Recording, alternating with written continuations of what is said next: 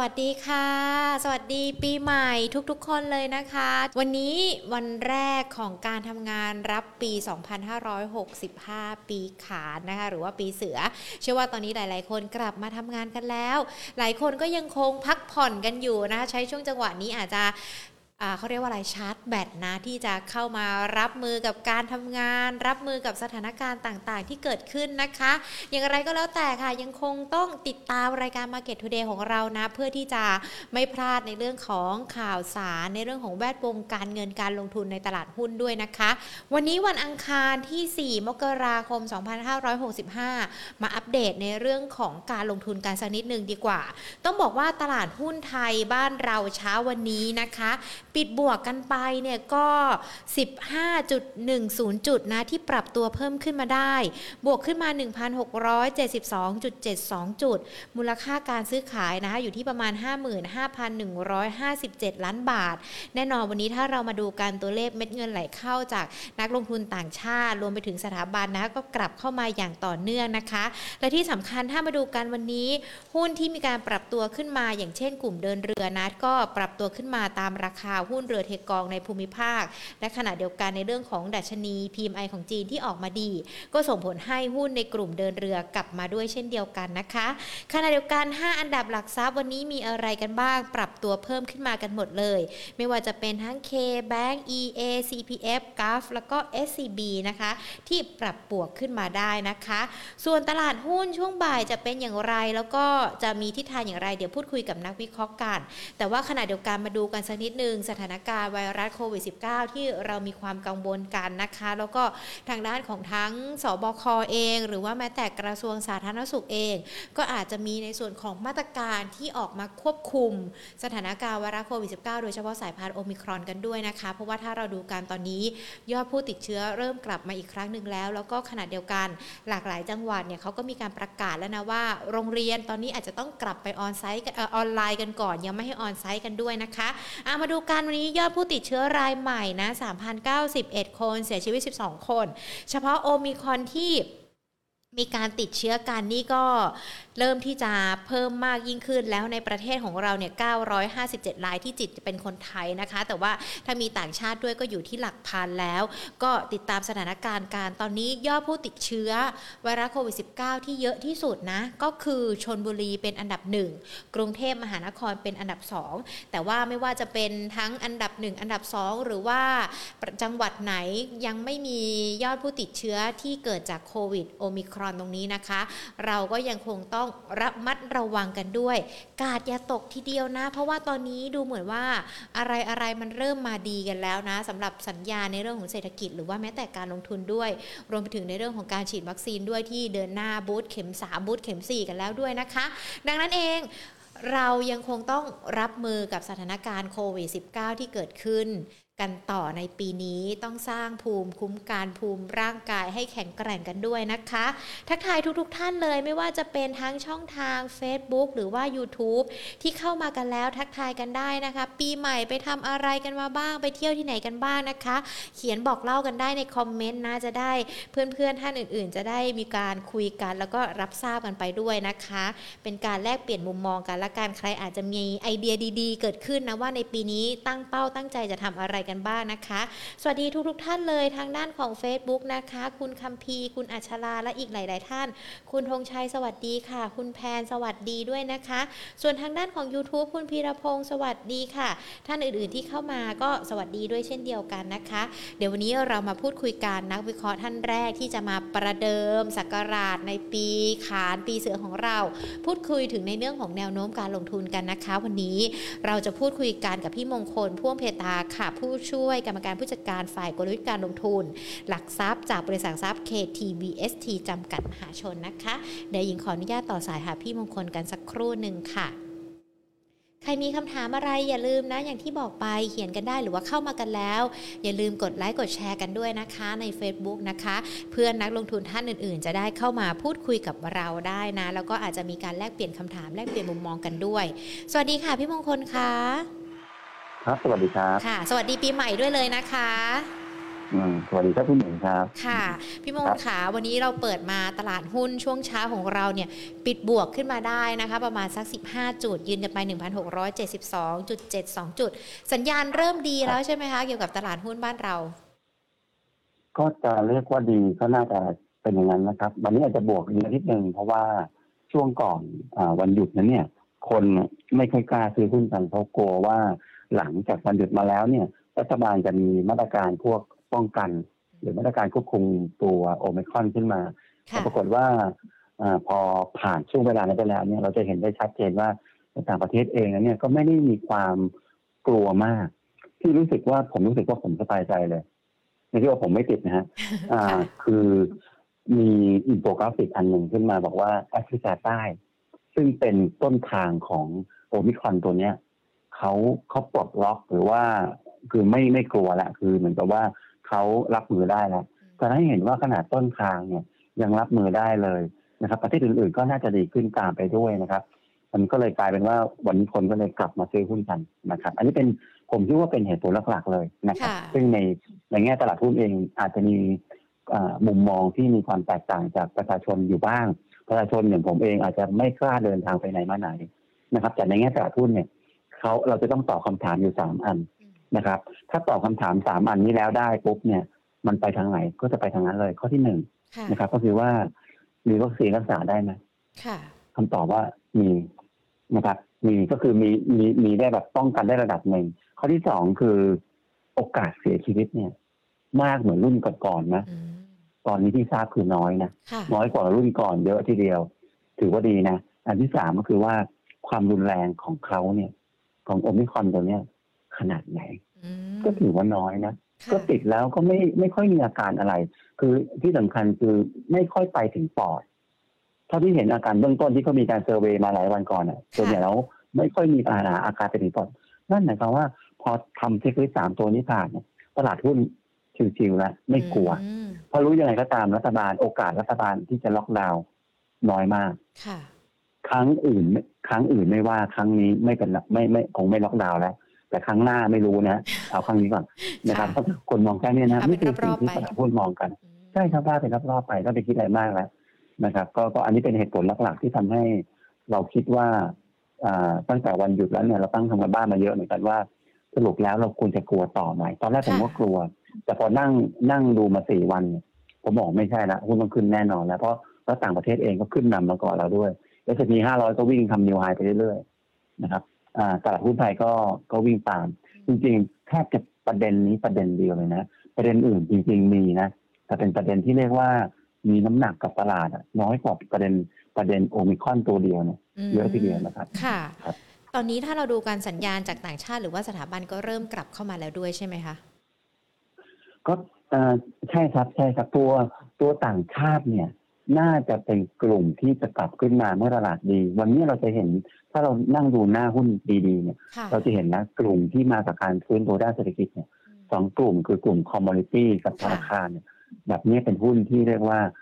ล้อกับเศรษฐกิจเนี่ย แล้วกลุ่มนี้แล้วสองกลุ่มนี้มักจะเป็นสองกลุ่มที่นักทุนต่างประเทศซื้อกัน ส่วนในแง่ของสถาบันในประเทศเอง อันนี้ต้องไปรอดูตัวแปรตัวแปรหนึ่งเนื่องจากว่าผมเชื่อว่าหลายคนเนี่ยเมื่อที่ที่แล้ว จ้องแล้ว LTX ครบอายุปีห้าเก้าฉันจะขายก็แอบเช็คแล้วจะขายวันจันทร์จะขายวันวันอังคารหรือขายวันพุธดี อันเนี้ยยังอาจจะทำให้อ่า net position ของนักทุนที่เป็นสถาบันในประเทศเอง อาจจะมี net sell ให้เห็นบ้าง แต่ว่าผมอยากจะดูว่า ถ้าเกิดอยากจะยึดว่าเทรนตลาดเป็นยังไงเนี่ยผมว่ารอบนี้เนี่ย ดูรายย่อยกับฝรั่งไปก่อนดีกว่า สถาบันในประเทศเดี๋ยวเพิ่งดูแล้วตัวเลขที่เขาบอกว่ามันครบอายุประมาณสักแถวสองหมื่นล้านแล้วขายออกมาเนี่ย ผมเชื่อว่าด้วยด้วยวอลุ่มตลาดเนี่ยเกินอ่าห้าหมื่นล้านอัพต่อวันเนี่ยยังไงก็รองรับรับรับได้อยู่แล้วเงินสองหมื่นล้านที่ขายออกมาเนี่ยเขารับได้อยู่แล้ว ไม่ค่อยมีปัญหาอะไรนะครับ ค่ะเมื่อสักครู่นี้พี่มงคลบอกว่าเราอาจจะต้องจับตาในเรื่องของโอมิครอนเนี่ยในส่วนของผู้ลงทุนในลงทุนในตลาดเขาก็จะมองอีกรูปแบบหนึ่งมี 3 ข้อที่ที่เราต้องดูกัน ซึ่งจะต่างกับประชาชนทั่วไปเนาะที่เขาไม่ได้ลงทุนกันด้วย และนอกจากประเด็นนี้แล้วมันมีเรื่องอื่น ๆ ด้วยไหมคะ ที่เราอาจจะต้องจับตากันด้วยอะค่ะตอนนี้บางคนถามถึงพอพอนึกถึงคำถาม หรือว่านึกถึงความเสี่ยงคนจะจะนึกอีกสองอันอันที่หนึ่ง อ้าวแล้วอย่างนี้ไม่กลัวเฟดนั่นเหรอเฟดจะขึ้นดอกเบี้ยอะไม่กลัวนั่นเหรอค่ะหรือว่าอีกอันหนึงก็คือบอกว่า แล้ว QE คือที่จะลดเนี่ยมันมันจะไม่ถูกดูดออกจากระบบเหรอก่อนอื่นประเด็นเฟดนี่ก่อนนะครับประเด็นเฟดขึ้นดอกเบี้ยเนี่ย ตอนนี้อ่ายังอาจจะไม่ใช่เวลาเดี๋ยวเดี๋ยวเดี๋ยวผมจะมีอีกเรื่องหนึงที่ต้องคุยกันอ่าเอาเรา QE ก่อนค่ะ QE ที่เขาบอกว่าเขาจะซื้อน้อยลงนะครับ จะลดการซื้อจากเดือนเท่าไหร่ก็ตามนะครับ เหลืออ่าลดลงไปเดือนละหมื่นห้าลดลงไปเดือนละสามหมื่นล้านเหรียญ ต่อเดือน อันนี้เนี่ยไม่ได้หมายความว่าเขาขายนะครับเขาแค่ซื้อน้อยลง เพราะฉะนั้นค่ะตรงนี้เนี่ย ผมคิดว่าประเด็นนี้สำหรับผมเองผมไม่ได้เป็นห่วง แล้วที่สำคัญก็คือว่านโยบายของเฟดออกมาเนี่ย เพื่อเพื่อเพื่อดึงเงินเพื่อเพื่อลดนะครับลดลดการเก็งกำไรลง ลดอ่าเม็ดเงินส่วนเกินของระบบลงไปนะครับ เพราะว่าตอนนี้โควิดดีขึ้นแล้ว เพราะตรงนี้ผมมองว่า เฟดเองอะสิ่งที่เฟดทำอะถูกต้องแล้วนั้นเนี่ยตลาดไม่ไม่ไม่ควรจะกลัวอะไรนะครับ แล้วก็ควรจะมองในมุมที่ว่าเศรษฐกิจมันมันดีมากกว่าค่ะผมก็เลยมองว่าสิ่งที่เฟดทำเนี่ยเป็นการตัดสินใจที่ถูกต้องแล้วอืมนะครับ ก็ถือว่าตลาดหุ้นเองก็ไม่ควรจะเป็นอะไร แล้วก็ถ้าเกิดเราไปดูประวัติในอดีตเนี่ยในปี 2015 ที่เฟดมีการขึ้นดอกเบี้ยนะครับ หรือไม่ก็ต้องปี 113 ที่มีการลด QE เนี่ยหุ้นไม่ได้ลงทั้งสองครั้งเลย ไม่ได้ลงนะ เพราะฉะนั้นตรงนี้ผมก็เลยมองว่าความเสี่ยงตรงนี้เราอาจจะเราอาจจะกังวลได้ แต่อย่ากลัวจนกระทั่งไม่กล้าซื้อหุ้นนะครับส่วนประเด็นหนึ่งที่มันเสริมขึ้นมาก็คือ มันเกิดความแตกต่างระหว่างเงินเฟ้อของแต่ละโซน อันนี้เป็นคำถามที่ที่ผมถูกถามมาแล้วก็เคยเห็นในสื่อเหมือนกัน มันเป็นคำถามที่ดีนะครับ เพราะว่าอะไรเขาบอกว่า วันนี้บางคนไม่รู้จะเอายังไงตัวเองอาจจะเราอาจจะวิเคราะห์ลำบากเหมือนกันว่า เอ๊ะ อเมริกาบอกว่าดอกเอ่อเงินเฟ้อของเขาอะห้าเปอร์เซ็นแต่ของไทยไปดูมันมันนิดเดียวเองมันไม่ถึงหนึ่งเปอร์เซ็นด้วยซ้ำไปค่ะนะครับ หรือว่าประมาณเปอร์เซ็นต์กว่าๆอะไรอย่างนั้น ความแตกต่างอินเฟชันหรือว่าเงินเฟ้อขนาดนี้เนี่ย มันมันมันคืออะไรเหรอเราเราก็ต้องขึ้นดอกเบี้ยตามเขาเหรอหรือว่าเราจะเกิดอะไรขึ้นหรือมันจะเกิดยังไงขึ้นผมขอสรุปอย่างนี้กันแล้วกัน ในประเด็นความแตกต่างของของตัวตัวเงินเฟ้อที่มีการแตกต่างสองสองโซนเนี่ยมันมีข้อดีอยู่อย่างหนึ่ง มันมีข้อดีตรงที่ว่า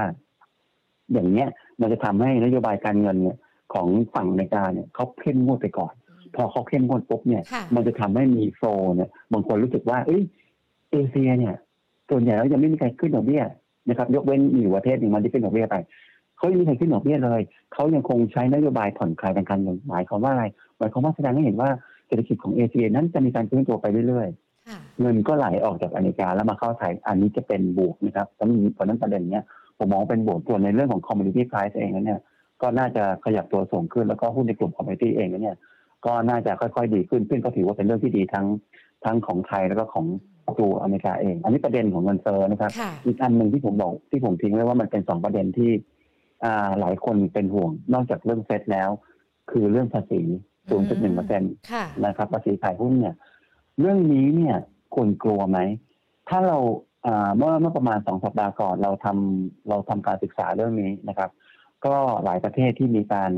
มีการใช้ภาษีเรียกว่าเป็น sales tax หรือว่า transaction tax เนี่ยนะครับ อย่างของเราเนี่ยจะคล้ายกับอินเดียแต่จะคล้ายกับฮ่องกงปรากฏว่าพอเข้าไปดูแล้วว่าเขาพอเขาขึ้นใช้ภาษีตัวนี้แล้วเนี่ย ตลาดหุ้นคลายเลยไหม ไม่ครับค่ะตลาดหุ้นไม่ได้เป็นอย่างนั้น เพราะว่า เพราะว่าเพราะว่าตลาดหุ้นเองเนี่ย มันจะตกใจนิดหน่อยตรงที่ว่าตอนที่ ตอนที่อะไรอะ ตอนที่มีข่าวออกแล้วตกใจนิดหนึ่งปุ๊บก็ตกใจค่ะอ่าประกาศแล้วก็ตกใจอ่าแต่พอนำไปใช้จริงคนน่ะรับรู้แล้วทำใจแล้วว่าเออฉันจะมีต้นทุนเพิ่มขึ้นอืมก็ก็จะไม่มีอะไรเกิดขึ้นนะครับจริงอยู่นะครับอ่ามันอาจจะทำให้มูลค่าการซื้อขายของนักลงทุนบางกลุ่มหาย โดยเฉพาะอย่างยิ่ง robot ค่ะทำใจได้เลยว่า ถ้าเกิดมีใช้การใช้ภาษีแล้วขึ้น แล้วใช้ถึง 0.1เปอร์เซ็นเนี่ยมูลค่าการซื้อขายที่มาจาก program trade เนี่ยซึ่งมีสัดส่วนประมาณ 20เกือบเกือบประมาณ 28เปอร์เซ็นต์ค่ะในเดือนกันยายนนั้นเนี่ยมันอาจจะหายไปบางส่วนเลย มูลค่าการซื้อขายที่เคยเห็นแบบอ่าแปดหมื่นเจ็ดหมื่นแปดหมื่นล้านเนี่ยมันจะลดลงไประดับหนึ่งเลย มันจะหายไปเลยนะครับค่ะเท่าไหร่ไม่ผมผมผมไม่กล้าจะตอบค่ะแต่ว่ามันก็จะหายไประดับหนึ่งเลย ซึ่งตรงนั้นก็มันอาจจะทำให้ตลาดหุ้นเนี่ยเม็ดเงินมันหายไป คนมันก็มันมันมันก็จะแค่นั้นเอง แต่นักลงทุนกลุ่มอื่นๆ ก็จะปรับตัวแล้วก็ล้อไปตามอย่างยกตัวอย่างอย่างเช่นตอนที่เกิดปัญหาเรื่องเอ้ยตอนที่เกิดภาษีภาษีของเงินปันผลของตัวอ่าตราสารหนี้ใช่ไหมครับค่ะตอนคนตกใจคนกลัว กลัวจะเป็นอย่างงู้นกลัวจะเป็นอย่างนี้สุดท้ายไม่มีอะไรอืมทุกคนก็ยอมปรัรับบไปตัวได้เพราะก็ปรับตัวได้เพราะฉะนั้นผมผมเห็นว่าผมก็มองเลยว่า นี่คือความนี่คือความเสี่ยงที่หลายคนถามกันเพราะฉะ นั้นความเสี่ยงสองตัวนี้ไม่ได้มีอะไรนะครับค่ะก็ถือว่าผมเชื่อว่าเป็นสิ่งที่ตลาดหุ้นเนี่ยยอมรับได้อยู่แล้วมันจะเห็นนะครับว่าผมพูดมาทั้งหมดเนี่ยแทบแทบจะเป็นสิ่งที่ไม่มีไม่มีเรื่องเป็นลบเลยในเวลานี้ค่ะเพราะเพราะว่าเพราะว่าจริง ๆ แล้วเนี่ยเราต้องยอมรับครับ เราอยู่กับสิ่งที่มันเป็นความกลัวนะครับ มาตลอดสองปีค่ะหนึ่งมกราคมสองพันห้าร้อยสิบห้าเนี่ย เราปลดหลายๆเรื่องออกไปหมดแล้ว เราไม่มีอะไรแล้ว ปีนี้มันจริงๆนะมันปีมันมีประเด็นความเสี่ยงที่เราควรจะกังวลอยู่แค่สองเรื่อง เรื่องที่หนึ่งคือไอ้โควิดสิบเก้ามันระบาดไม่รู้จบค่ะมันระบาดซ้ำซากอะมันไม่รู้จบอะนะครับ ข้อที่สองคือการเมืองไทยอืมถ้าเกิดการเมืองไทยมันเกิดนู่นนี่นั่นอะไรที่ค่ะทำให้คนรู้สึกไม่สบายใจ เมื่อนั้นแหละจะเป็นเรื่องเพราะฉะนั้นถ้าเกิดจะจะหาความเสี่ยงว่าเป็นความเสี่ยงของปีนี้เนี่ย แค่สองเรื่องนี้เท่านั้นเองค่ะแต่ถ้าเกิดอ่าท่านผู้ฟังท่านผู้ชมที่ที่ดูอยู่แล้วบอกว่า อุ้ยสองประเด็นนี้ชิวๆไม่มีอะไรหรอก โอเคงั้นก็คือไม่มีอะไรละอืมหุ้นไทยก็น่าจะไปพันแปดร้อยจุดได้ในปีนี้นะครับ ก็ก็จะเป็นอย่างนั้นค่อยๆเดินไปพันในในช่วงไตรมาสที่หนึ่งซึ่งเป็นพีคของปีเนี่ยก็จะอยู่ประมาณแถวๆพันเจ็ดร้อยต้นๆนะครับ แล้วแล้วก็ลงไปพักทักตัวสักระยะหนึ่งแล้วก็ไปขึ้นอีกทีตอนปลายปี อันนั้นก็จะไปหาพันแปดแล้วเข้าใกล้พันผมใช้คำว่าเข้าใกล้พันแปดดีกว่าอย่าเรียกว่าหาพันแปดเลยนะครับค่ะจะเป็นอย่างนั้นครับการเมืองนี่เราก็เริ่มชินเหมือนกันนะ ถ้าไม่มีเหตุการณ์อะไรรุนแรง เพราะว่าถ้าเราดูกันเหมือนเหมือนทั้งนักลงทุนที่ลงทุนในตลาดหรือว่าแม้แต่ประชาชนทั่วไปก็ปรับตัวกับเรื่องนี้ได้ ใช่ครับขอเพียงแต่ว่าอย่าเลือกตั้งเร็วไปอืมนะครับ ถ้าเลือกตั้งตามกำหนดของรัฐบาลชุดนี้เขาจะครบอายุประมาณ ต้นไตรมาสที่หนึ่งประมาณไตรมาสที่หนึ่งไตรมาสที่สองของปีปีหน้านะค่ะถ้าเลือกตั้งตามนั้นเนี่ยผมเชื่อว่า เอ่ออีกไกลครับอีกไกลไม่ต้องคิด แต่ถ้าเกิดอยู่ดีแบบอยากเลือกตั้งขึ้นมาอีกสามเดือนข้างหน้าอย่างนี้อ่าไม่ได้นะ เพราะว่าคนจะตกใจ เกิดอะไรขึ้นอีก เออ เกิดอะไรขึ้นไม่ค่ะแล้วแล้วเลือกตั้งแล้วจะสงบไหมอะมันจะเป็นคำถาม แต่ถ้าค่ะเกิดการเลือกตั้งมันเกิดตามคันลองของเขา เกิดตามระบอบ เกิดตามระบบ เกิดตามไทม์ไลน์ที่เขาวางไว้เนี่ย มันจะไม่ค่อยมีอะไรหรอกนะครับ คนก็จะจะไม่ยังไม่รู้สึกอะไร แล้วอีกที่สำคัญคือตอนนี้มันอีกไกลยังอีกไกลค่ะ พอพอเราเห็นสัญญาณแบบนี้แล้วก็เริ่มจะจับจังหวะกันได้แล้วว่าจะต้องติดตามในเรื่องอะไรกันบ้าง หรือว่าต้องดูอะไรกันบ้าง พอเข้าครับเดือนมกมกราคมแบบนี้ค่ะ มันก็จะมีคำถามเกิดขึ้นกันอีกแหละ เราจะเห็นปรากฏการณ์ January Effect กันไหมคะ พี่มงคลปีนี้จะมาไหมคะ เหมือนรอบพอเดือนธันวาเราก็จะมอง Santa Rally จะมาไหมปีนี้ปีที่ผ่านมามันก็ดูเหมือนจะไม่มี แล้ว January Effect เป็นเป็นยังไงบ้างคะปีนี้ คือ อ่าจริงๆแล้วจะจะจะยูโรเซ็ตที่เราเห็นวันนี้มันรู้อยู่แล้วมันมีอืมแต่ผลที่มันมีเนี่ยมันสืบเนื่องมาจาก อ่า เมื่อประมาณเดือนสองสองสัปดาห์สองสัปดาห์สุดท้ายของเดือนธันวาคมค่ะว่าไปแล้วเนี่ยสองสัปดาห์สุดท้ายของเดือนธันวาคมเนี่ยมันเราประมาณการแล้วว่าจะน่าจะเกิด Santa Rally แต่จะเป็น mini Santa Rally อ๋อทำไมทำไมไม่เกิดไปเยอะ เพราะว่าอ่าอ่าเมื่อเมื่อช่วงเดือนธันวาคมอะบังเอิญที่มันมันเขาเกิดในเรื่องของ ความกังวลเรื่องโอมิครอนเข้ามามันทำให้คนไม่กล้าซื้อหุ้นค่ะเห็นว่าซื้อนะแต่ไม่ค่อยกล้าซื้อเท่าไหร่นะครับ มี mini Santa Rally เกิดขึ้นแต่ไม่แรงเท่าไหร่ค่ะแต่แต่แต่คนแล้วแล้วคนบางส่วนแม้กระทั่งเราเองแม้กระทั่งผมเองผมก็บอกว่า ผมก็แนะนำนักลงทุนบอกว่าเอางี้ก็แล้วกันนะ เนื่องจากว่าโอมิครอนเนี่ยเราไม่แน่ใจอืมว่าหลังจากกลับปีใหม่มาแล้วเนี่ย มันจะติดขนาดไหนนะครับ เราประเมินไม่ถูกค่ะอ่าซื้อเวลาจะซื้อหุ้นเนี่ย ซื้อไปก่อนบางส่วนในช่วงปลายปี แล้วที่เหลือไปรอดูสถานการณ์ต้นปีกันแล้วกัน ว่ามันดีขึ้นหรือเปล่าค่ะก็มันก็เลยกลายเป็นว่า พอช่วงปลายปีเนี่ยมันมีมันมีการซื้อหุ้นแต่ไม่เยอะนะครับ แล้ววันเนี้ยก็เป็นวันแรกของปี2565คนก็มาซื้อหุ้นก่อนเลย เพราะรู้สึกว่า เอ้ยมันไม่มันไม่เท่าไหร่นะไอโอมิครอนเนี่ยค่ะนั้นคำอ่าคำตอบของคำถามที่ว่ามันจะเกิดเป็นยูโรเซนหรือเปล่าผมผมเชื่อว่าเกิดครับอืมเกิดแน่ๆ นะครับ วันนี้อาจจะเป็นวันแรกของการเกิดตรงนั้นค่ะนะครับ แล้ววันต่อๆไปผมเชื่อว่าก็น่าจะยังเกิดอยู่ตราบที่อ่าโอมิครอนยังเป็นในสภาพที่เราเห็นอยู่นะค่ะคือไม่ดุร้ายมีวัคซีน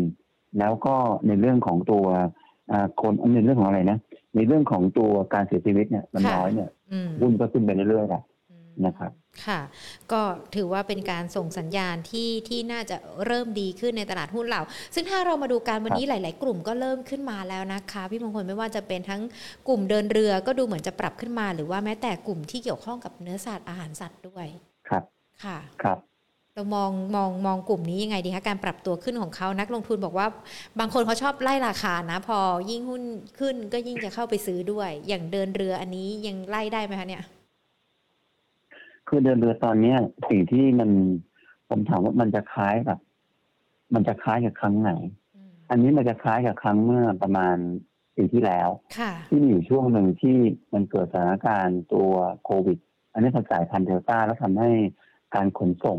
ทางเรือเนี่ยมันชะงักไปตู้คอนเทนเนอร์ขาดแคลนอันนั้นมันจะอันนี้มันจะเกิดคล้ายๆกัน แต่ค่ะมันจะไม่ไม่ไม่ไม่ไม่หนักเท่าหรอกครับเพราะตรงนี้ผมถามว่า ถ้าถามว่าแล้วอย่างนี้ยเราจะควรจะซื้อ ตัว future shipping ไหมอืมอ่าเราควรจะซื้อ PTA ตอนนี้ไหมค่ะถ้าผมในมุมมองผมนะผมว่าถ้าเกิดเราดูจากอ่าค่าระวางตอนนี้เนี่ยนะครับอ่าถ้าเป็นค่าระวางเรือเทกองเนี่ยอยู่ที่2,217แต่ผมมองว่าถ้าว่าผมเองนะ ผมอ่าผมมองว่ามันมันจะเกิดแค่ช่วงสั้นๆอืมเพราะฉะนั้นเนี่ย มันอาจจะไม่ใช่อะไรที่แบบซื้อแล้วจะเหมือนปีที่แล้วค่ะจะไม่มีประเภทประเภทโอ้โหพีเชียดเนี่ยนะ ซื้อจากเท่าไหร่อะ ตั้งแต่ไตรมาสที่หนึ่งที่สองอะซื้อจากเท่าไหร่ประมาณเลขหลักเดียวหกบาทค่ะแปดบาทไปถึงยี่สิบกว่าบาท มันผมว่ามันไม่เกินอย่างนั้นนะเล่นได้ครับ แต่ว่าเล่นอยากให้แนะนำให้เป็นการเล่นเก่งกำไรช่วงสั้นมากกว่าอืมนะครับ ทั้งทีเชียแล้วก็ทีทีเอแต่แต่สิ่งหนึ่งที่ผมอยากจะอยากอยากจะให้ให้สนใจมากกว่า คือในสายโลจิสติกส์เหมือนกันค่ะแต่เป็นโลจิสติกส์ที่เกี่ยวข้องกับการขนส่งค่ะนะครับทีเชียกับ TTA เนี่ยจะเป็นคนให้เช่าเรือเป็นหลักค่ะกับบริการเดินเรือ แต่ว่าสิ่งหนึ่งแต่แต่ sector หรือว่า sector ย่อยที่ผมอยากให้ความสนใจมากกว่า คือกลุ่มที่เป็นโลจิสติกส์ให้บริการขนส่งสินค้าอืมอ่าซึ่งมันก็จะประกอบด้วยหุ้นประมาณสี่ห้าตัวค่ะไม่ว่าจะเป็นอ่า WICE Logistics ค่ะนะครับไม่ว่าจะเป็น Leo ไม่ว่าจะเป็น Triple I หรือแม้กระทั่งตัว NCL หรือว่าใครก็ตามที่เกี่ยวข้องหรือว่า SONIC ที่เกี่ยวข้องกับธุรกิจการขนส่งที่เป็นโลจิสติกส์เพราะว่าอา ตอนนี้เนี่ยอ่าเศรษฐกิจเราหรือว่าธุรกรรมธุรกรรมต่างๆนานาเนี่ยเริ่มที่จะกลับมาเดินปกติ การขนส่งสินค้าเนี่ยไม่ว่าจะเป็นในประเทศหรือว่าระหว่างประเทศค่ะนะครับ ก็จะกลับมาเดินหน้าอีกครั้งหนึ่งครับอย่าง JWD เนี่ยก็จริงๆตัวเขาเองเขาเป็นสายพวกคลังสินค้า แต่ว่าหลังๆมาเขาก็มาทำโลจิสติกส์แล้วเนี่ย JWD ก็จะเป็นอีกตัวหนึ่งที่อ่าเป็นอยู่ในกลุ่มที่น่าสนใจอืมสรุปแล้วก็คือว่าผมผมผมแนะนำว่าควรให้ความสนใจกับ หุ้นที่เกี่ยวข้องกับโลจิสติกส์มากกว่าค่ะหุ้นที่เกี่ยวข้องหุ้นที่เป็นพวกเดินเรือนะครับ เพราะว่าอืมโลจิสติกส์เนี่ยเราไปดูได้เลยนะครับอ่าการประมาณการกำไรของหุ้นในกลุ่มนี้เกือบเกือบทุกตัวค่ะดีมากในช่วงประมาณสองปีข้างหน้าค่ะนะครับถือว่ากำไรค่อนข้างจะ strong ทีเดียวนะครับ โดยเฉพาะยิ่งตัว WICE เองนะเนี่ยที่ที่เป็นพี่ใหญ่ของในกลุ่มนี้หรือแม้กระทั่ง JWD กับบีโอนี่คือสามขุนพลของโลจิสติกส์เนี่ยชอบตัวไหนเล่นตัวนั้นนะครับ แต่ว่าถ้าเป็นผมเองเนี่ยผมจะ ชอบตัว WICE มากที่สุดนะครับค่ะอะมันก็มีหุ้นที่อาจจะได้เปรียบใกล้กันหรือว่าหุ้นที่คล้ายคเคียงกันกับที่ปรับตัวเพิ่มขึ้นมาแล้ว นักลงทุนก็อาจจะลองดูกันด้วย ก่อนที่เราจะไปพูดคุยกันตามหัวข้อเรา หุ้นที่อาจจะ wait and see ก็ได้เนาะพี่มงคลถ้าไม่มีติดพอร์ตมันจะดูครับสร้างเขาเรียกว่าอะไรตัดโอกาสกับนักลงทุนไปเนาะอาจจะต้องเป็นเวทครัแอบนซีหรือว่าใช้ระยะเวลาในการที่จะรอเพื่อจะเข้าไปเก็บ ขออนุญาตนะคะเมื่อสักครู่นี้พี่มงคลแนะนำกลุ่มโลจิสติกส์มาแล้ว ช่วงนี้มันยังมีกลุ่มอื่นด้วยไหมคะ ก่อนที่เราจะเข้าไปคุยกันตามหัวข้อว่าอาจจะต้องรอจังหวะในกลุ่มไหนกันบ้างอะค่ะครับถ้าเป็น sector ตอนนี้เนี่ยมันก็จะแยกถ้าแยกเป็นเป็น sector ใหญ่ๆนะครับจริงๆวันนี้ผมผมผมเตรียมหุ้นเนี่ย ผมเลือกในพอร์ตเรามีหุ้นประมาณเจ็ดตัวอยู่ที่เราแนะนำลูกค้า แต่ว่าค่ะผมจะเลือกมาสามตัวนะครับเมื่อกี้ผมพูดไปแล้วตัวหนึ่งคือ WICE Logistics อะผมจะบอกว่าวิธีอ่า หุ้นอีกสองตัวเนี่ยมันจะอยู่ใน sector ที่ผมพูดในสิ่งที่ผมพูดอยู่ ก็คือว่าเราจะต้องมันจะมีหุ้นอยู่ ตอนนี้เรามองตลาดหุ้นเนี่ยน่าจะไปหาพันเจ็ดค่ะนะครับ น่าจะไปหาพันเจ็ดแล้ว เพราะฉะนั้นเนี่ยหุ้นที่จะไปหาพันเจ็ดหุ้นที่จะเกาะครับแต่จะมีไปหาพันเจ็ดได้เนี่ย มันน่าจะแยกเป็นสองสองส่วน หรือว่าสองสองสองสองอะไรนะสองกลุ่มก็แล้วกันกลุ่มนะครับสองชุดก็แล้วกันสองกลุ่มก็ได้อะกลุ่มที่หนึ่งจะเป็นกลุ่มที่อ่า รับกับการฟื้นตัวเศรษฐกิจพูดง่ายๆกลุ่มที่อิง GDP อะค่ะกลุ่มที่อิง GDP ไม่ว่าจะเป็น GDP ไทย GDP นอกค่ะมันจะมีอยู่สองกลุ่ม ถ้าเป็น GDP เนี่ยก็คือกลุ่มธนาคารค่ะเพราะว่าธนาคารถือว่าเป็นต้นน้ำของเศรษฐกิจนะครับ ถ้าเกิดเศรษฐกิจดีขึ้นขยายตัว กลุ่มธนาคารน่าจะมาความกังวลเรื่องของตัวอ่าหนี้เสียเนี่ย NPL ซึ่งหลายคนบอกว่ายังนั่งทับอยู่ตั้งเยอะแยะเนี่ยค่ะผมเชื่อว่าถ้าเกิดสถานการณ์โควิดดีขึ้นอ่า ตัวตัว NPL ที่คนคิดว่ามันจะมีอยู่เนี่ย มันจะละลายหายไปเอง มันจะ absorb เข้าไปใน มันจะซึมซับเข้าไปในงบของเขาโดยที่อาจจะไม่ปรากฏเลยก็ได้ค่ะนะครับเพราะฉะนั้นกลุ่มธนาคารเนี่ยอ่าเป็นกลุ่มหนึ่งที่อยู่ในสายของเศรษฐกิจ อีกกลุ่มหนึ่งก็คือกลุ่ม commodity ค่ะนะครับ กลุ่ม commodity จริงๆอะผมอยากจะเป็นกลุ่ม commodity ที่เป็นสาย petro ให้มากค่ะนะครับสาย petro กับสายพวก พวกอ่าไฟฟ้านะครับพวกเนี้ยจะเป็นเป็นธุรกิจที่ที่ล้อไปกับการเติบโตด้านเศรษฐกิจนะครับพูดง่ายๆพอพอเศรษฐกิจดีสินค้าเหล่านี้ก็จะดีขึ้นพวกปิโตรเคมีหรือแม้กระทั่งสินค้าด้านพลังงานอย่างไฟฟ้าจะดีขึ้นนะครับ ก็ก็จะเป็นสองตัวนี้นะครับ แล้วก็อีกอีก sec อีก sector หนึ่งหรืออีกค่ะกลุ่มหนึ่งก็จะเป็นอันนี้จะเป็นกลุ่มที่เรียกว่าอ่าอ่าพูดลำบากละมันจะเป็นตัวเป็นหุ้นเฉพาะที่มี sector ที่ที่ดีๆอย่างเช่นอ่าวันนี้มันจะมีสาม sector ที่ถือว่าเป็น สามสามเทพอะสามเทพของปีค่ะกับห้าค่ะก็คือหนึ่งหุ้นที่เกี่ยวข้องกับธุรกิจ EV ค่ะ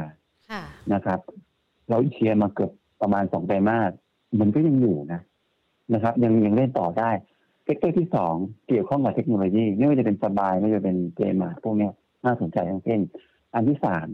ที่ที่เราเพิ่งจะเสริมเข้ามาในในอีกไม่นานคือกลุ่มโลจิสติกค่ะ นะครับที่ที่เมื่อกี้ที่ผมพูดไปแล้วเรื่องหุ้นสี่ห้าตัวที่อยู่ในกลุ่มค่ะโลจิสติกส์เนี่ยหุ้นที่นักลงทุนควรจะให้ความสนใจสำหรับการการที่จะซื้อหุ้นวันนี้ค่ะเพื่อจะไปหาพันเจ็ดในอีกประมาณไม่กี่สัปดาห์ข้างหน้า ก็คือหุ้นอยู่ในสองอันเนี่ย คราวนี้ไปที่ตัวหุ้นนะครับ ว่าเมื่อกี้นอกจาก WICE ที่เป็นตัวแทนของโลจิสติกส์แล้วเนี่ย ผมเลือกอีกสองตัวคือตัวไหนค่ะผมเลือกตัว Gulf Energy ค่ะนะครับ Gulf Energy จริงๆอะผม ผมเพิ่งนำเข้ามาใส่ในพอร์ตของเราประมาณสองสัปดาห์ที่แล้วทำไมผมเพิ่งนำ Gulf Energy เข้ามาใส่ในพอร์ตทั้งทั้งๆจริงๆอะผมแทบจะไม่เชียร์ Gulf Energy มาหลายเดือนแล้ว คือผมแทบจะไม่มองก็เลยนะค่ะเหตุผลเดียวเลยครับเหตุผลเดียวเลยค่ะ Gulf Energy เนี่ยเขาตอนนั้นผมได้เราได้มีโอกาสได้ได้ได้ได้คุยกับผู้บริหาร ก็ก็ผมก็ถามประเด็นหนึ่งที่ผมค้างคาอยู่ว่า เอ๊ะ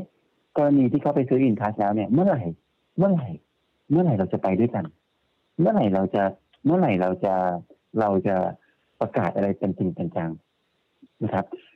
กราฟเอเนจีประกาศเกี่ยวกับเรื่องอินทัชเนี่ยจริงจริงจังมาระดับหนึ่งแล้ว ไม่ว่าจะเป็นลงทุนเกี่ยวกับพวกธุรกิจด้านด้านด้านด้านไอทีนะครับ หรือแม้กระทั่งอันง่ายๆคือทำทำคลาวนะครับทำทำคลาวกับร่วมกับกลุ่ม ที่เป็นของผู้ถือหุ้นของอินทัชอีกกลุ่มอีกอีกกลุ่มหนึ่งนะครับ แล้วก็จะมีอื่นๆในอนาคตอีก เพราะฉะนั้นตรงเนี้ย ผมมองแล้วกราฟเอเนจีเนี่ยวันเนี้ยตาย value ที่นักวิเคราะห์ของ KDSC ให้ไว้มา 44 บาท ผมบอกนี้ ผมบอกเลยว่า เนี่ย ผมกลับคุมคุยเสร็จผมบอกว่า ส่วนเนี้ยไม่รวมสิ่งที่นักวิเคราะห์ให้วันนี้ยังไม่รวมsynergy ที่จะเกิดขึ้นกับอินทัชในอนาคตซึ่งมันต้องบวกเข้าไปอีก xx บาทอืมค่ะผมผมคงไม่ผมขออนุญาตไม่บอกว่ามัน xx บาทคือเท่าไหร่ได้มันจะบวกค่ะเข้าไปอีก เพราะฉะนั้นตรงเนี้ยยังไงคุณก็ต้องซื้อ Gulf Energy แล้วเพราะ Gulf Energy ในวันนี้ มันไม่ใช่เป็นโรงไฟฟ้าแล้วเขาจะเป็นโรงไฟฟ้าที่เป็นดิจิตอลแล้วอืมนะครับ เพราะฉะนั้นเขาจะอยู่ทั้งขาขาที่เป็นตัวโรงไฟฟ้าอีกขานึงจะเป็นดิจิตอลอืมอ่าแอสเซทเลย ซึ่งตรงเนี้ยมันเป็นมันเป็นจุดที่ผมมองว่าเขาอะมันจะสร้างแวลูให้กับตัวหุ้นเขาอีกเยอะนะครับนับถึงเป็นตัวที่เราควรมีนะครับ ในเวลานี้ ราคาหุ้นวันนี้ 48 บาท 25สำหรับผมไหวผอยู่มไหมก็คะบอกว่า ผมยังไหวอยู่แม้ว่าราคาหุ้นยังเกินตอนนั้นเขาเที่ยวให้ไม่ก็ตามที่อย่างที่ผมบอกอะเราอะต้องมองอนาคตไว้เยอะๆว่าค่ะกราฟเขาจะทำอะไรค่ะนะครับแล้วเพลินผมมีโอกาสได้คุยพอได้คุยปุ๊บจริงๆผมมีความคุ้นเคยกับกราฟเป็นอย่างมากมาตั้งตั้งนานแล้ว สิ่งที่ผมคุยแล้วผมผมเก็ตเข้าไปในหัวว่าเอ้ยใช่แล้วในสิ่งที่เราเรารออยู่มันมาแล้วอืมนะครับ นี่คือกราฟ Energy ตัวที่ค่ะสองอีกตัวหนึ่งธนาคารครับ วันนี้เนี่ยเราเลือกธนาคารจริงๆธนาคารน่ะมีอยู่สองตัวที่เราควรจะเลือก คือ K-Bank กับ SCB ค่ะสองตัวนี้จริงๆก็อืมรักพี่เสียดายน้อง แต่ผมขอรัก SCBX มากกว่านะครับ เพราะว่าทำไมผมต้องเป็น SCB ค่ะ SCB เนี่ยคือเขาอย่างน้อยสุดเขาก็ประกาศตัวเองที่จะทำเป็นดิจิทัลมาระดับหนึ่งแล้วนะครับ ของเขาเองเนี่ยบิดคับเนี่ย ผมเองก็มองแล้วผมก็บอก อืมอะได้มาก็ดีนะ ไม่ได้ก็ไม่เป็นไร ก็ได้มาก็โอเค ไม่ได้ก็ไม่เป็นไรไม่ต้องเสียใจในภายหลัง แล้วก็เขาไปประกาศตัวทำธุรกิจอื่น ๆ ที่เกี่ยวกับข้องข้องกับดิจิทัลนะครับ หรืออะไรก็ตามที่จะเป็นอนาคตของตัวตัวธนาคารในอนาคต SCB เป็นธนาคารน่าจะเป็นธนาคารแห่งแรก ที่ประกาศตัวเองจริง ๆ เลย ว่าค่ะตัวเองไม่ใช่โออีโคโนมีอีกต่อไป เขาสลัดพูดง่ายๆสลัดชุดไทยออกเลย แล้วเข้ามาสวม มาสวมหน้าอ่าสวมนะสวม VR หรือ AR ก็ได้นะครับแทนเลยในในในเมื่อประมาณหลายเดือนก่อน AR virtual reality อะ AR อันนั่นก็ก็เป็นอีกอันหนึ่งนั้นตรงนี้ผมมองว่าการเปลี่ยนตัวเองของเขาเนี่ย มันทำให้เขาทิ้งภาพคำว่าหุ้นโบราณค่ะเขาทิ้งภาพคำว่าหุ้นโออีโคโนมีไปอย่างสิ้นเชิงเขากำลังจะเข้าไปสู่ธุรกิจที่เป็นดิจิทัลไฟแนนซ์ในอนาคต เพราะฉะนั้นเนี่ยนี่คือ ธนาคารที่เป็นต้นแบบในอนาคตของไทยนะครับค่ะผมมองผมก็เลยต้องเลือก s อ b มานั้นสรุปแล้วเนี่ยหุ้นของปีถ้าเกิดเราให้เลือกกับรายการเนี่ยผมก็จะเลือกในสิ่งที่เราเลือกเลือกกันอยู่ก็คือตัวไวค่ะตัว s อ b แล้วก็ตัวกราฟเอเนจีน่าผมเชื่อว่าเป็นสามตัวที่น่าจะให้ผลตอบแทนที่ค่อนข้างดีสำหรับการที่ดัชนีจะวิ่งจากจุดนี้ค่ะ ไปหาระดับ 1,700 จุดครับ ค่ะ ถ้าเรารอ 3 ตัวนี้ไปหาดัชนี 1,700 จุดนะคะ ทั้ง Y ทั้งกราฟ แล้วก็ทั้งตัว SCB อยากจะขอทราบราคาเป้าหมายได้ไหมคะ พี่มงคลว่ามันจะไปได้ไกลอีกสักเท่าไหร่อย่างของกราฟเนี่ยถ้าเราดูกันวันนี้มัน 48 บาท 25สตางค์พอดูแนวโน้มอุตสาหกรรมเขาเนี่ยเหยียบ 2 ขาด้วยทั้งไฟฟ้าดิจิทัลแน่นอนการเติบโตต้องมี เราประเมินได้ไหมคะว่ามันจะไปไปไปได้ไกลเท่าไหร่อะ ถ้าเกิดเราดูแบบเฉพาะเชิงราคาอย่างเดียวแล้วกันเขาทำนิวไฮแล้วค่ะจุดเกิน 45 บาทมาแล้วนะครับ แล้วก็เพิ่งเกินนิวไฮในวันที่สองหมายความว่าถ้าเกิดคนที่มองมอง channel ในการเล่นเล่นเทคนิคหรืออะไรก็ตามเนี่ย คุณจะเห็น channel ที่มีความขนาด channel ที่มีกล่องละอ่าประมาณสี่กล่องละสี่บาทค่ะกล่องละประมาณห้าบาทเท่าทีประมาณห้าบาท หมายความว่าทันทีที่คุณเบรกจากจากตัว high เดิมคือประมาณสี่สิบห้าบาทที่ไปได้เนี่ย คุณจะมีคุณจะขึ้นไปหาห้าสิบบาทได้แน่ๆแล้วตอนนี้มีโอกาสสูงนะค่ะนะครับหมายถึงว่าชุดแรกเนี่ยคุณจะเห็นประมาณห้าสิบบาทนะครับเน้นการมอง channel ธรรมดานะไม่ต้องไม่ต้องใช้ fundamental มาจับเลยค่ะแต่ถ้าเกิดมองใน channel ในในมุมของ fundamental มาจับในเรื่องของอุตสาหกรรมที่ผมในเรื่องของการการผันตัวเอง การการทำ synergy ที่เกิดจากอินทัชนั้นเนี่ย ผมเชื่อว่าราคาหุ้น Gulf Energy เนี่ยควรจะเป็นห้าสิบบวกครับอืมค่ะนะครับเพราะฉะนั้นเป้าสั้นเนี่ยมองห้าสิบไว้ก่อน นะครับจุดเข้าซื้อเนี่ยเดี๋ยวรอรอซื้อช่วงบ่ายก็ได้ปกติราคาช่วงเช้าจะแรงไปนิดนึงค่ะรอซื้อช่วงบ่ายก็ได้ครับอาจจะเป็น 46 47 บาทก็แล้วแต่ค่ะนะครับ แล้วก็เป้าเป้าแรกคือ 50 บาท เป้าที่สองก็ชแนลละ 5 บาทนะคิดง่ายๆนะครับ ก็ดูตรงนั้นไปนะครับ ส่วนอีกตัวหนึ่ง SCBX เอ้ยค่ะ SCB กันแล้วกัน SCB ค่ะ SCB ตอนนี้เนี่ยมันเป็นธรรมดาของหุ้นธนาคารนะขึ้นยากขึ้นทีก็อุ้ยอ้าย ก็ก็ก็ ก็ก็จะเป็นธรรมชาติของเขา วันนี้ราคา127บาท50ค่ะผมมองว่าดูจากจุดนี้แล้วเนี่ยถามว่าซื้อตรงนี้ได้ไหมผมว่าซื้อได้นะ เพราะราคาของเขาเองก็ยังไม่ถือว่าไปไหนก็ยังติดอยู่แถวๆร้อยยี่สิบแปดบาทอยู่เลยนะครับ ก็ก็ถือเป็นอีกตัวหนึ่งที่อ่าจังหวะซื้อก็อยู่แถวๆนี้เลยนะครับตอนนี้มันเท่าเองเราอาจจะมองไว้ที่สามร้อยแล้วร้อยห้าสิบในจุดนี้เนี่ยร้อยห้าสิบอีกไกล ผมมองว่าช็อตแรกของ x อ b นะครับเป้าแรกจริงๆเนี่ยมองไว้ที่ประมาณสัก ร้อยสามสิบแล้วก็ร้อยสามสิบห้าบาท ให้ไว้สองจุดกันแล้วกันนะครับค่ะ SCB ส่วนจุดเข้าซื้อก็ก็แถวๆนี้แหละนะครับ ตรงนี้ค่ะแล้วก็ตัวสุดท้ายคือตัว WICE Logistics ค่ะนะครับ วันนี้ก็ใครที่เผลอนะครับ ตอนเช้าไม่ได้ซื้อเนี่ยก็ก็บวกกันปุ๊บเลยประมาณหกเจ็ดเปอร์เซ็นประมาณแปดเปอร์เซ็นแล้วนะครับ ก็มองว่าตัว WICE เองนะเนี่ยอ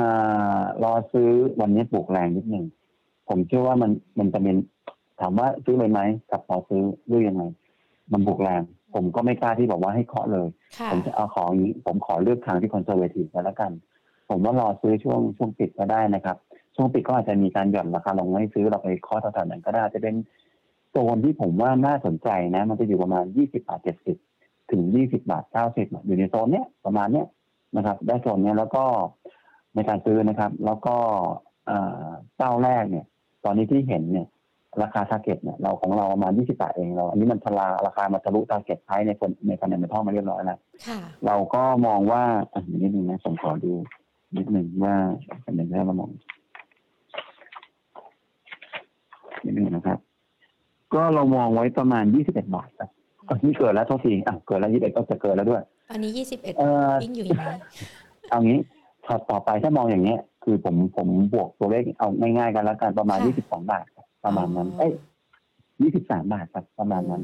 ค่ะขอให้เป็นเป้าถัดไปก่อนก็แล้วกันยี่สิบสามบาทแล้วก็ยี่สิบห้าบาทนะครับค่ะก็ก็ step ละสองบาทกันแล้วกันนะครับแต่ตัว WICE Logistics นะครับ ก็ถือว่าเป็นแต่ว่าค่ะอ่าเชิญท่านอาจารย์ถามนะอาจารย์ถามไม่ไม่ไม่พี่มงคลพูดต่อได้เลยค่ะ ตัว WICE โอเคครับเมื่อกี้แต่ว่าเอ่อ WICE เนี่ย มีลักษณะที่มีความแตกต่างกันกับสองตัวแรกคือสองตัวแรกนั้นเนี่ย ตั้งฟอร์มตั้งฟอร์มได้ได้สวยแล้วก็ อยู่ในเทรนขาขึ้นที่ชัดเจน แต่ WICE เนี่ยก็ก็ลักษณะอย่างนั้นเหมือนกัน แต่ว่า WICE เองนั้นอาจจะความแรงของราคาอาจจะมีเพราะฉะนั้นเนี่ย ผมอยากให้มีจุด stop loss ไว้ในตัวด้วยนะครับคนที่เล่น WICE เนี่ย ก็ถ้าเกิดมันเกิดผิดทางเกิดหนึ่งไม่ได้เป็นอย่างที่ผมคิดนะครับ ก็ก็ราคาหุ้นน่ะ ถ้าหลุดหลุด19บาท อาจจะต้อง cut loss ด้วยนะครับวันนี้ค่ะอ่าเล่นหุ้น WICE เองขอขอให้เตรียมจุด cut loss ไปที่19บาทด้วยส่วน Gulf Energy SCB จริงๆมันก็มีเหมือนกันนะแต่ว่าผมไม่คิดว่าความปลอดภัยของหุ้นสองตัวนั้นมัน มันดูโอเคกว่า มันอ่าผมไม่ต้องให้ก็ได้ครับค่ะผมให้แค่ WICE ตัวเดียวก็พอ ได้ค่ะ ก็ถือว่าเป็นหุ้น 3 ตัวนะคะ ที่เราอาจจะรอครับเพื่อทำรอรับดัชนี 1,700 จุดที่เราคุยกันด้วยนะคะ แน่นอนพี่มงคลขาพอเวลาเราพูดถึงหุ้นที่มีโอกาสเติบโต หรือว่าหุ้นที่นักลงทุนอาจจะมองหาเพื่อรอรับการขึ้นของดัชนีแล้ว มันก็ยังคงมีความหลากหลายอุตสาหกรรมเหมือนกันนะคะ หลากหลายธุรกิจที่นักลงทุนอาจจะต้อง wait and see กันก่อน หรือว่าอาจจะรอระยะเวลากันอีกสักนิดนึง ก่อนที่จะมาดึงเข้ามาไว้ในพอร์ตของเรา มันมีกลุ่มไหนหรือว่าเป็นธุรกิจไหนบ้างคะที่เราอาจจะต้องรอระยะเวลาในการดูในการเลือกกันด้วยอะค่ะ ครับก็พูดกว้างๆนั้นเนี่ยหุ้นหุ้นกลุ่มที่เรายังไม่ต้องรีบสนใจก็ได้นะครับ ตอนนี้ค่ะเราเราเอาหุ้นแถวแรกไปก่อนก็คืออย่างที่ผมพูดมาทั้งหมดอะนะครับแถวแรกหรือแม้กระทั่งอุตสาหกรรมแรกๆที่ผมพูดถึงนะพวกพวก EV พวกเทคโนโลยีพวกอ่าโลจิสติกพวกเนี้ยผมไปก่อน อันนี้เป็นชุดแรกที่จะไปแล้ว หุ้นฟื้นตัวด้านเศรษฐกิจอะไรเนี้ยพวกนี้ไปแล้วค่ะคราวนี้มีหุ้นที่ตามโจทย์นะตามตามหัวข้อผมเห็นหัวข้อแล้วก็ อืมจะให้ผมพูดหัวข้อนั้นจริงๆเหรอโอเค จะใจร้ายไปไหมนะครับหุ้นที่เราหุ้นที่เรายังไม่ต้องรีบค่ะไม่ใช่หรอกก็คือ คือบางครั้งเราเราเราไม่ค่อยอยากจะไปอะไรกับกับหุ้นลักษณะอย่างนี้อืมแต่ว่าให้ให้ให้เอาเป็นว่าเอาเอาเอาเอาลองฟังหูไว้หูกันแล้วกันนะค่ะหุ้นก็คือหุ้นที่ประเภทหนึ่งสวนสวนตลาดอ๋อ หุ้นที่ประเภทสวนตลาดคือ คือถ้าตลาดขึ้นมันไม่ขึ้นนะค่ะนะครับไอ้กับอีกอันที่สองก็คือว่าหุ้นที่อุตสาหกรรมเขาว่ามันมันไม่ไหวมันไม่ได้เป็แล้นวพมันวกมันโอไปอีคนโคละโนทางมีแบแล้วบนี้หรือเปล่าก็ก็ก็แนวแนวนั้นจริงๆก็แนวแนวนั้นด้วยหรือว่ามันอาจจะบางตัวอาจจะไม่ใช่โอ c o นมีอาจจะเป็นอะไรบางอย่างอะไรก็ได้ อย่างเช่นหุ้นที่สวนตลาดตอนเนี้ยคิดง่ายๆนะวันนี้ อะหุ้นที่เคยได้ประโยชน์จากโควิด -19 เนี่ย คือกลุ่มไหน ค่ะ ทุกคนพูดเหมือนกันเดียว เสียงเดียวกันเลยคือโรงพยาโรบางลพยาบาล ถูกไหมครับโรงพยาบาล อืมถุงมือยาง ถูกไหมถูกไหมช่วงที่ช่วงที่เศรษฐกิจดีนะอะถุงโรงพยาบาลถุงมือยางอะบางคนเลยไปถึงนู่นเลย work from home พวกไอทีพวกสินค้าไอทีบางคนเลยไปถึงตรงนั้นเลยนะเลยเลยเลยเลยไปเลยว่าอืมพวกนั้น โอเค เพราะฉะนั้นถ้าเกิดสิ่งที่ผมคิดอยู่ สิ่งที่เราเห็นตามสื่อว่าหุ้นกลุ่มเหล่าเนี้ยเอ้ย สถานการณ์โอมิคอนเนี่ยมันไม่ได้รุนแรงอย่างที่คิด เพราะฉะนั้นมันจะเป็นส่วนกลับทันทีหุ้นเหล่าเนี้ยมันจะกลายเป็นส่วนกลับทันที ก็คือกลุ่มโรงพยาบาลกลุ่มถุงมือยางหรือแม้กระทั่งกลุ่มที่ขายสินค้าไอทีมันจะกลายเป็นส่วนกลับของของของของตัวตลาดทันทีเลยยังอยู่สินค้าไอทีมันจะมีเรื่องอมีมาตรการส่งเสริมภาครัฐอยู่นะครับ มันจะมีเรื่องอื่นมาเกี่ยวพันมันอาจจะไม่ลง แต่ว่ามันก็อาจจะไม่ขึ้นแรงก็ได้นะครับเพราะฉะนั้นกลุ่มเนี้ย เป็นกลุ่มที่เราอย่าเพิ่งเล่น โดยเฉพาะยิ่งกลุ่มโรงพยาบาล วันนี้เราจะเห็นนะครับว่า เดี๋ยววันนี้อ่าคอรมอจะมีการพิจารณาในเรื่องของ UCEP ค่ะ UCEP โควิด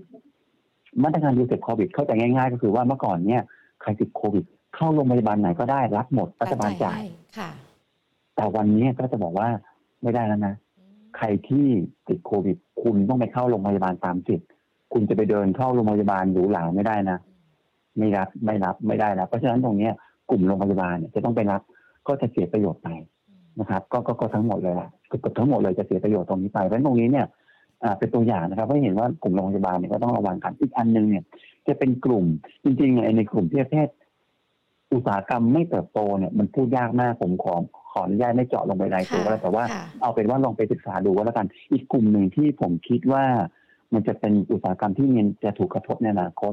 นะครับแต่ว่าหลาย ๆ หลาย ๆ อุตสาหกรรมก็เปลี่ยนตัวเองแล้วก็คือกลุ่มพวก offline business offline business ก็คือพวกร้านค้าร้านขายสินค้าต่างๆนานาเนี่ยซึ่งซึ่งปัจจุบันเนี่ยเราเห็นแล้วนะพวกห้างต่างๆนานาเนี่ยอย่าง CRC อะไรพวกเนี้ยเขาก็กลับมากลับมาเปลี่ยนตัวเองแล้วรับรับโทรับโทเค็นบ้างจะออกโทเค็นบ้าง รับคริปโตเคอเรนซีบ้างแล้วเขาเริ่มเปลี่ยนตัวเองแล้วเนี่ยกลุ่มพวกนี้ก็ต้องไม่น่ามีปัญหาแล้วแต่กลุ่มหนึ่งที่ผมคิดว่า ในอนาคตวันนี้ยังไม่เป็นไรนะแต่ในอนาคตเนี่ยระวังนิดนึงคือกลุ่มน้ำมันนะครับ กลุ่มน้ำมัน เพราะว่าอะไรการเข้ามาของ EV คาในอนาคตไม่ใช่อนาคตวันนี้นะมันจะทำให้ความต้องการใช้น้ำมัน ดิบมันลดลงนะครับ มันจะมันทำให้ความต้องการเติมน้ำมันกับปั๊มน้ำมันมันลดลง เพราะฉะนั้นหุ้นที่ทำธุรกิจพวกผลิตน้ำมัน นะครับหุ้นที่ทำธุรกิจเรื่องปั๊มน้ำมันในอนาคตมันจะมีโกรธที่ไม่สดใสนะครับ เพราะฉะนั้นตรงเนี้ยวันนี้ยังไม่ยังไม่เห็นอะไรหรอก แต่ว่าในอนาคตจะเห็น นั่นหมายความว่าใครที่เคยหมายตาว่า คุณจะลงทุนในปั๊มน้ำมันเป็น long term คุณจะหมายตาว่าคุณจะถือหุ้นผู้ผลิตน้ำมันเป็น long term ให้คิดใหม่ ให้คิดใหม่นะครับ ว่ามันอนาคตมันไม่มันไม่เป็นอย่างนั้นแล้วนะครับ เพราะฉะนั้นตรงนี้ผมว่าเป็นอาจจะเป็นสอง sector ที่ผมเชื่อว่า ต้องระวังนิดนึง เพราะว่าในระยะยาวมันมีมันมีความเสี่ยงในเรื่องการเติบโตนะครับของอุตสาหกรรมเขานะครับจริงๆผมอยากจะแชร์ประมาณนี้แหละนะครับ กับอุตสาหกรรมที่มันมันมันมีความเสี่ยงในอนาคตกับอุตสาหกรรมที่เรียกว่าเรายังไม่ต้องรีบก็ได้ เราไปเล่นตัวอื่นนะครับค่ะ ก็ถือว่าเป็นกลุ่มที่เราอาจจะต้องรอดูกันด้วยนะคะ เพราะว่าในกลุ่มที่เราพูดกันไปทั้งโรงพยาบาลหรือว่าน้ำมัน มันก็มีทั้ง บริษัทของเขาที่ดีด้วยดีด้วยตัวของเขาเอง หรือว่าแม้แต่ดีด้วยบริบทรอบข้าง แต่ว่ามันก็ยังคงต้องจับตาในประเด็นต่างๆ ที่ที่พี่มงคลแนะนำกันไปด้วยนะคะ ก็ถือว่าได้ทั้งหุ้นที่อาจจะเก็บไว้รอดัชนีพันเจ็ดแล้วก็หุ้นตามโจทย์กันเลยที่อาจจะต้องรอดูสถานการณ์หลีกเลี่ยง หรือว่าอาจจะมองหาหุ้นตัวอื่นที่ที่มีเสน่ห์มากกว่าตรงนี้ที่เข้าไปลงทุนกันได้นะคะ พี่มงคลขามีมีคุณผู้ชมที่ดูทั้ง Facebook Live แล้วก็ YouTube Live เขาถอบถามมาด้วยนะคะ อย่างคุณมาสอนเขาบอกว่าหุ้นที่เกี่ยววข้องกับเหรียญดิจิตอลราคาน่าสนใจไหมตอนนี้มันมีมันมีหลากหลายบริษัทเลยนะคะที่ที่มาเข้าในเรื่องของการดึงคริปโตเคอเรนซีหรือว่าดิจิตอลเข้ามาในเรื่องของการทำธุรกิจด้วย คุณมาสอนเขาอยากสอบถามตัว BROOK กับ XPG อะค่ะ กลุ่มนี้น่าสนใจไหมคะโอเคเอ่อถ้าเกิดเป็นเป็นในสายที่เกี่ยวข้องกับพวก digital currency เนี่ย ถ้าเกิดเราแยกเป็นเป็นสามเป็นสามเป็นสามประเภทหลัก คือคนที่ทำพวกคริปโตเคอเรนซีในตลาดเองก็มีขุดเหมืองบ้างนะอย่าง JTS อย่างพวกดูอะไรที่เป็นลงทุนอย่างนั้นนะครับ แล้วก็พวกอีกอันหนึ่งก็จะเป็นพวก token token แยกเป็นสองอัน พวก investment token กับ ตัวอีกอันหนึ่งก็เป็นอะไรนะ utility token นะครับ ตรงนั้นเนี่ยผมมองว่าธุรกิจที่จะมีการเติบโตดีเนี่ย ในสาย digital currency เนี่ย ในที่เป็นช็อตแรกเนี่ย น่าจะเป็นคนที่ทำเกี่ยวกับเรื่องโทเค็นมากกว่า ไม่ว่าจะเป็นโทเค็นหรือ utility token ซึ่งมันจะเป็นทั้งสองส่วนทั้งคนที่เป็นคนที่ออกออกเหรียญให้นะครับ อย่างเช่น XPG นะครับ วันนี้ XPG เองอาจจะยังไม่ได้มีธุรกรรมอะไรมาก เขาออกให้สิริออกให้บางคน แต่ยังไม่ได้มีธุรกรรมมากแต่ว่าอนาคตเนี่ย ผมเชื่อว่าเขาว่าน่าจะมีความมีความโดดเด่นนะครับ เพราะว่าเขาก็เป็นหนึ่งในคนที่ทำตรงนี้ได้เป็นคนแรกๆอันที่สองก็จะเป็นคนที่ออกหยุดออกโทเค็น เป็นของตัวเองซึ่งอยู่นะครับโทเค็นบางคนจะมีข้อกังขาว่าจริงๆโทเค็นเนี่ยที่ออกกันเนี่ยไม่ว่าจะเป็น utility เนี่ยหรือ investment เนี่ยมันมันเป็นโทเค็นที่อยู่ในวงจำกัด การแลกเปลี่ยนอาจจะไม่เยอะ แต่ผมคิดว่ามันก็เป็นจุดหนึ่งนะครับ ที่ว่าใครก็ตามที่ทำเนี่ยมันเหมือนมันเหมือนกับมันเหมือนกับอะไรอะมันเหมือนกับสะท้อนให้เห็นว่าเขากำลังก้าวตัวเองนำตัวเองไปสู่ในสิ่งที่โลกกำลังเปลี่ยนแปลงในอนาคตในด้านเทคโนโลยีมากขึ้น คือพูดง่ายๆเป็นวิชั่นของผู้บริหารนะอย่างเช่นพวก RS อย่างเช่นพวกอาเจมาพวกนี้ผมมองว่าอย่างนี้โอเค อย่างนี้โอเคเลยคือ คุณไม่ทำอะคุณกำลังจะทำอะเพราะตรงนี้ผมเชื่อว่าโอเค แต่ว่าอะคราวนี้มาอีกอันหนึ่งก็คือที่เป็นคริปโตเคอเรนซีก็คือเกี่ยวกับข้องกับพวกอย่างเช่น Bitkub อย่างเช่นอะไรพวกนี้นะพวกขุดเหมืองอะไรพวกนี้นะผมว่าการขุดเหมืองอะไรพวกนั้นเป็นธุรกรรมที่จริง ๆ จริง ๆ แล้วเนี่ยผมเราก็ยังอาจจะมีข้อสงสัยนะว่า แล้วมันคุ้มไหมบางคนก็บอกว่ามันคุ้มนะเครื่องหนึ่งมันทำรายได้วันหนึ่งประมาณพันบาทอะไรเงี้ยมันคุ้มนะ แต่ก็ผมว่ามันต้องไปดูนะครับว่าในอนาคตเนี่ยเขาไปขุดเหรียญอะไร แล้วก็ในอนาคตเนี่ยเหรียญมันจะไปจริงอย่างที่เขาพูดหรือเปล่าอืมเพราะว่าอ่าหุ้นที่ทำเหมืองเนี่ย มันมีความสัมผลประกอบการในอนาคตมันมีความสัมพันธ์อย่างมาก กับราคาเหรียญไม่ใช่เราผมเองเนี่ยวันนี้ผมนั่ง ผมผมไม่ได้มีความเชี่ยวชาญเรื่องคริปโตเคอเรนซีค่ะแต่ผมเห็นผมว่านั่งอ่านบทวิเคราะห์มันมีทั้งคนมองคริปโตเคอเรนซีจะไปศูนย์ บางคนก็มองไปล้านอย่างบิตคอยอืม Bit Bitcoin เนี่ยค่ะบางคนมองไปไปแสนเหรียญค่ะบางคนไปล้านเหรียญบางอีกอีกคนหนึ่งบอกว่ามันจะไปศูนย์ผมไม่รู้จะไปเชื่อฝั่งไหนเพราะเนี่ยมันมันมันเกิดความไม่แน่นอนว่าจริง ๆ แล้วเนี่ย คนที่ลงทุนเกี่ยวกับเรื่องเหมืองเนี่ยสรุปแล้วเนี่ย คุณจะรวยเป็นมหาเศรษฐีหรือคุณจะจนกันแน่มันตอบยากครับค่ะเพราะฉะนั้นผมมองว่าในช็อตนี้เนี่ย เราเล่นหุ้นที่เกี่ยวข้องกับโทเค็นเนี่ยที่เป็น XCJ ที่เป็น RS ที่เป็น JMart พวกเนี้ยผมว่าชัวร์กว่า ตรงนั้นดีกว่าค่ะ นะครับเอาเป็นว่าผมตอบประมาณนี้ดีกว่านะครับ ได้ค่ะ มีคุณผู้ชมสอบถามมาในไลฟ์ที่เราดูนะคะ พี่มงคลหญิงอาจจะขอยกมาสัก 3 ตัวหุ้นนะคะ ว่าอยากจะให้พี่มงคลช่วยดูกันสักนิดนึงนะคะ อย่างคุณสมนอยากขอให้พี่มงคลช่วยดูตัว BCPG อะค่ะ เขาอยากได้ตัวแนวรับแนวต้านสำหรับตัวนี้ด้วยมี CPG นี่คือตัวบางจากเนี่ยค่ะ ก็ก็ตอนนี้เนี่ย ราคาหุ้นน่ะไหลลงมาเรื่อยๆนะครับ พลังงานทดแทนเริ่มไม่เริ่มไม่สดใสแล้วนะครับเริ่มไม่สดใสแล้วราคาลงลงมาจริงๆฮะลองดูลองดูชาร์ตได้เลย ตอนนี้ก็11บาท11บาท90 90ตอนนี้ก็มีโอกาสจะลงมาทำ low เดิมเลยนะ11บาท40นะครับ ลงแบบนี้ลงแบบน่าใจหายเหมือนกันนะ ก็ support ถ้าเกิดจะมองว่าจุดที่เข้าซื้อจุดแรกก็จะเป็น11บาท40ตรงนั้นแหละนะครับ แต่ผมก็ไม่มั่นใจว่าว่าจะจะอยู่หรือเปล่าด้วยนะค่ะเพราะตอนนี้ราคาหุ้นของเขามันก็ลงมาเรื่อยๆแล้วก็ก็อย่างนี้ฮะผมว่า ตัว BTPG เองเนี่ยมันเป็นธุรกิจด้านพลังงานทดแทน อย่างหนึ่งอะรู้สึกถ้าผมจำไม่ผิดนะครับ asset ตัวหนึ่งที่เขามีอยู่ คือโรงไฟฟ้าโซลาร์ฟาร์ม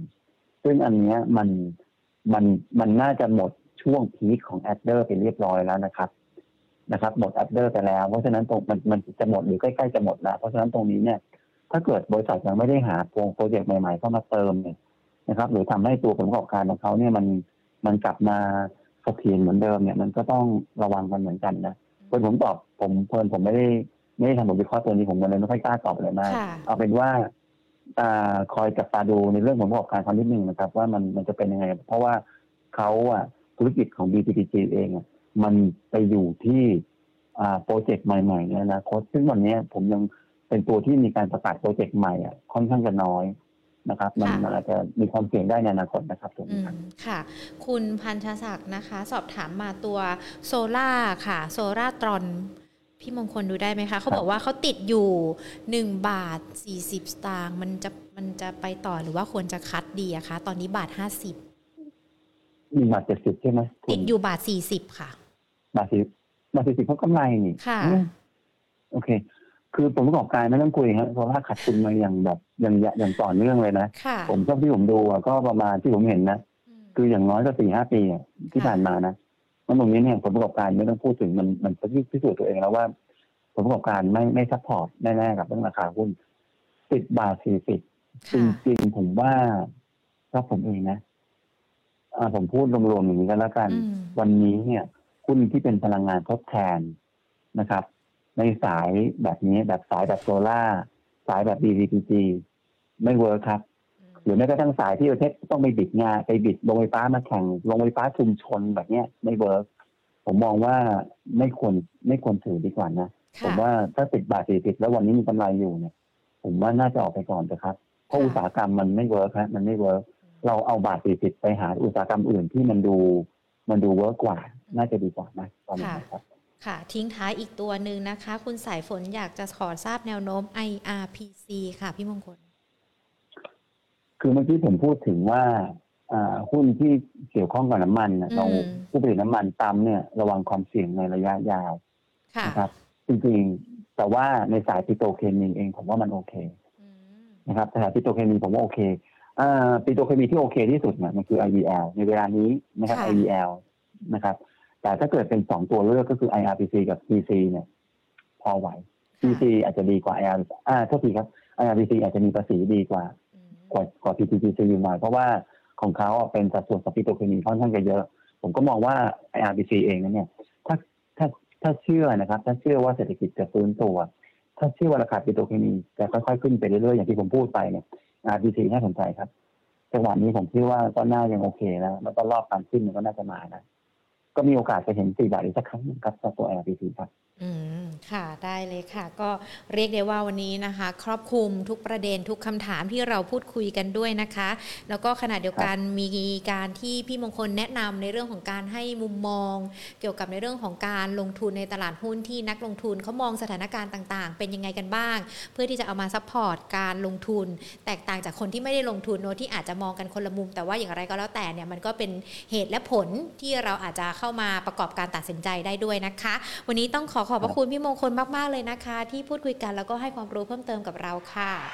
ขอบพระคุณค่ะ สวัสดีค่ะ อ่าใครที่ฟังกันไปตั้งแต่ตอนต้นเลยนะ เราจะพูดคุยกันอย่างที่พี่มงคลบอกกันไปเนี่ยว่าในมุมมองของนักลงทุน สถานการณ์โอมิครอนที่เกิดขึ้นแน่นอน ก็มีความกังวลแหละเป็นห่วงแหละว่ามันจะจบเมื่อไหร่ หรือว่ามันจะมีการจำกัดในเรื่องของการระบาดเมื่อไหร่กันบ้าง แต่ถ้ามันมี 3 ข้อหลักก็คือมีวัคซีน เชื้อไม่รุนแรง แล้วก็ที่สำคัญโอกาสการเสียชีวิตลดลง ถ้ามันทำได้ทั้งหมด 3 ข้อนี้ ซึ่งตอนนี้มันเป็นไปแบบนั้น แนวทางในเรื่องของการลงทุน หรือว่าแม้แต่ภาพรวมของตลาดหุ้นมันก็น่าจะมีทิศทางที่ดีขึ้นได้นะคะ ตอนนี้ก็มีปัจจัยต่างๆที่เกิดขึ้น ขณะเดียวกันก็มีมุมมองตลาดหุ้นไทยด้วยว่าปีนี้มันน่าจะไป 1,800 จุดได้ แต่ก็ต้องติดตามสถานการณ์กันด้วย วันนี้ให้หุ้นมา 3 ตัวที่จะรอรับดัชนีที่จะค่อยๆไต่ขึ้นไปพันแนะก็ต้องผ่านพันเกันก่อนแล้วถึงจะไปพันแ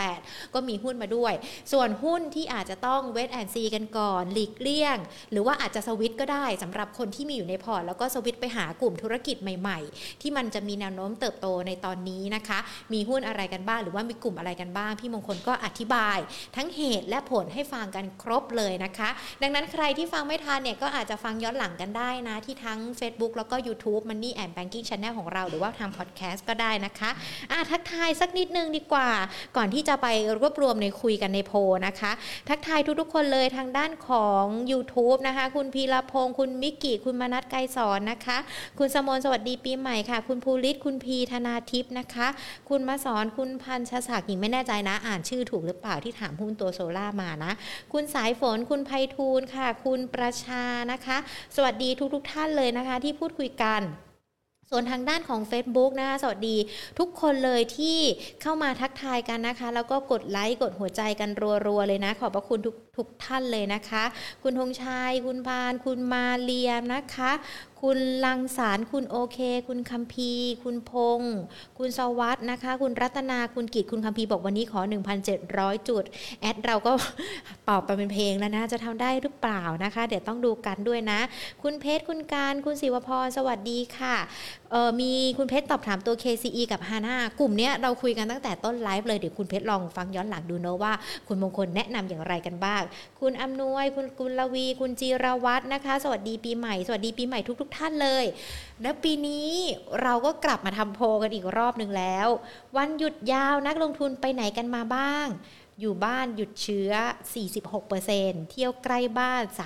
33%เที่ยวต่างจังหวัด 20%ค่ะอะ ก็เป็นแบบสำรวจกันนะคะ ที่เรานำมาดึงมาคุยกันกับนักลงทุนกันด้วย ไม่ว่าจะอยู่บ้านเที่ยวใกล้บ้านหรือเที่ยวต่างจังหวัดอย่างไรก็แล้วแต่นะคะ ยังคงต้องดูแลตัวเองกันอย่างสม่ำเสมอเนาะกาดไม่ตกกันนะคะ เพื่อรักษาสุขภาพของตัวเองแล้วก็คนที่เรารักกันด้วย